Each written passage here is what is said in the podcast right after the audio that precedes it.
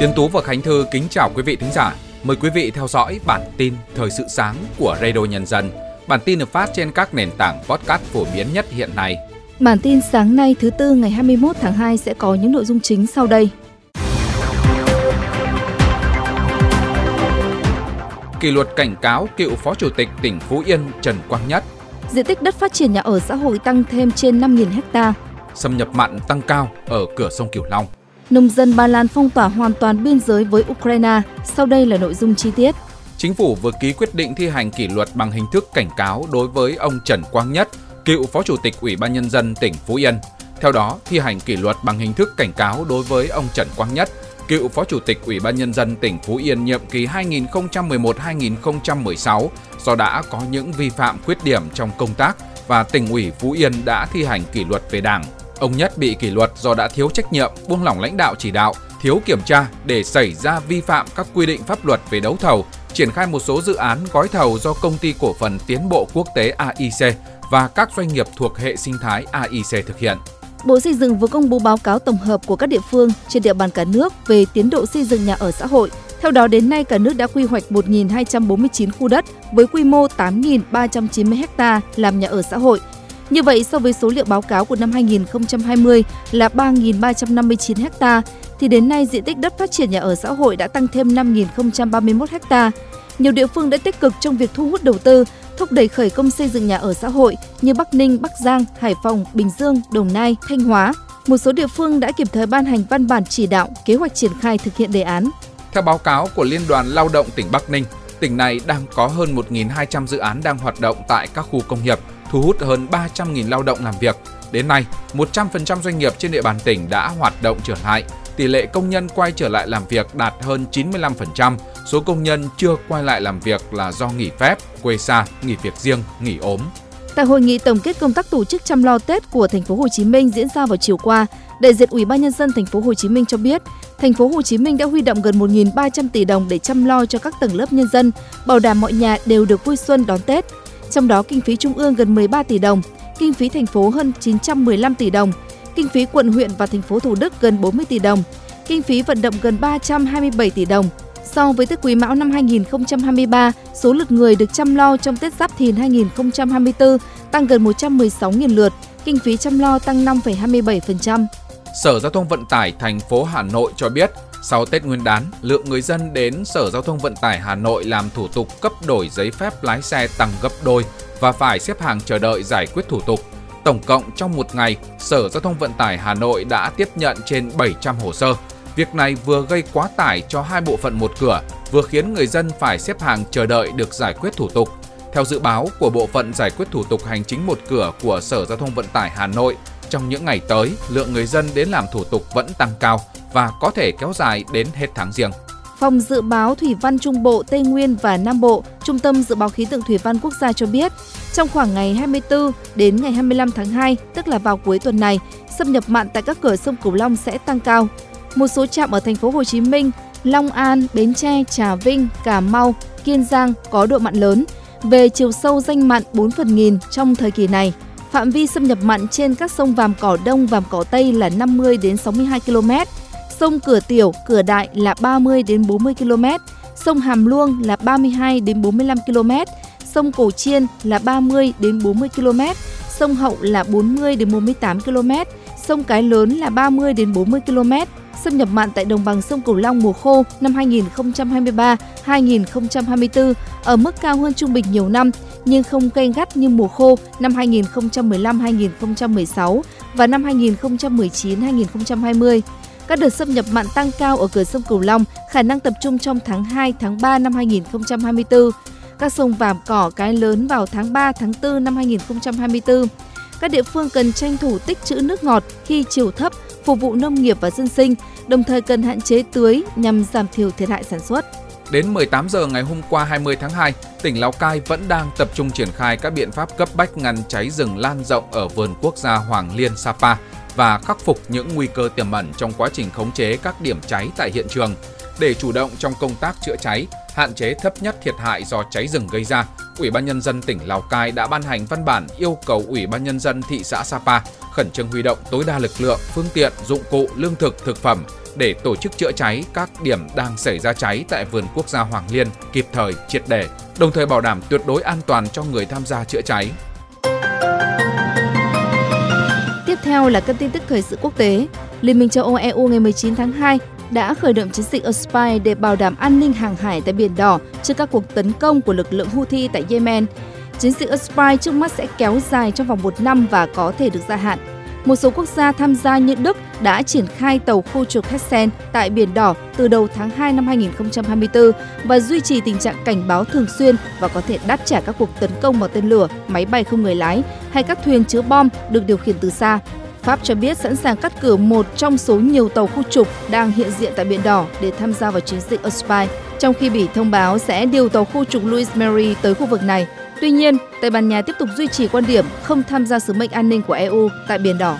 Ngày 20 tháng 2, nông dân Ba Lan đã biểu tình trên khắp đất nước, phong tỏa gần như hoàn toàn biên giới Ukraine và làm gián đoạn giao thông trên toàn quốc. Hiệp hội Nông dân Đoàn kết của Ba Lan cho biết, dù viện trợ quân sự cho Ukraine sẽ được phép đi qua, nhưng vận tải hành khách và hàng hóa qua biên giới sẽ bị chặn.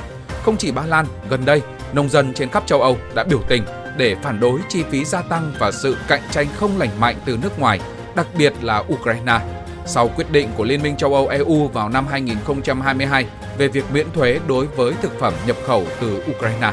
Ngày 20 tháng 2, Liên minh châu Âu EU đã gia hạn thêm một năm lệnh trừng phạt đối với Nga liên quan đến việc sắp nhập 4 vùng ở Ukraine vào hồi năm 2022.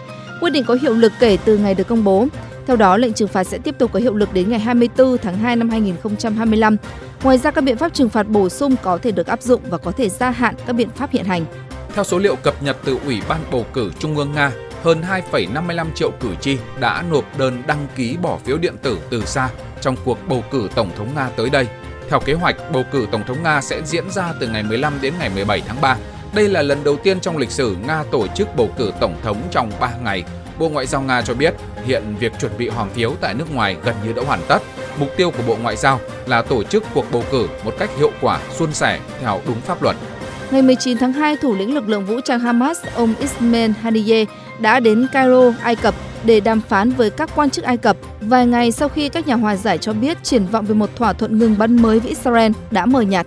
Bất chấp hàng loạt các cuộc gặp với các nhà đàm phán của Israel và của Hamas trong tuần trước, các nhà trung gian hòa giải Ai Cập, Qatar và Mỹ vẫn chưa đạt được tiến triển nào trong nỗ lực chấm dứt cuộc xung đột kéo dài 4 tháng qua.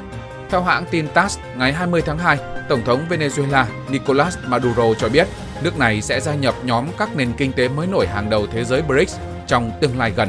Phát biểu trên truyền hình, Tổng thống Nicolas Maduro nhận định chủ nghĩa thực dân sẽ được thay thế bằng thế giới mới với BRICS, vốn đang tồn tại và không thể đảo ngược.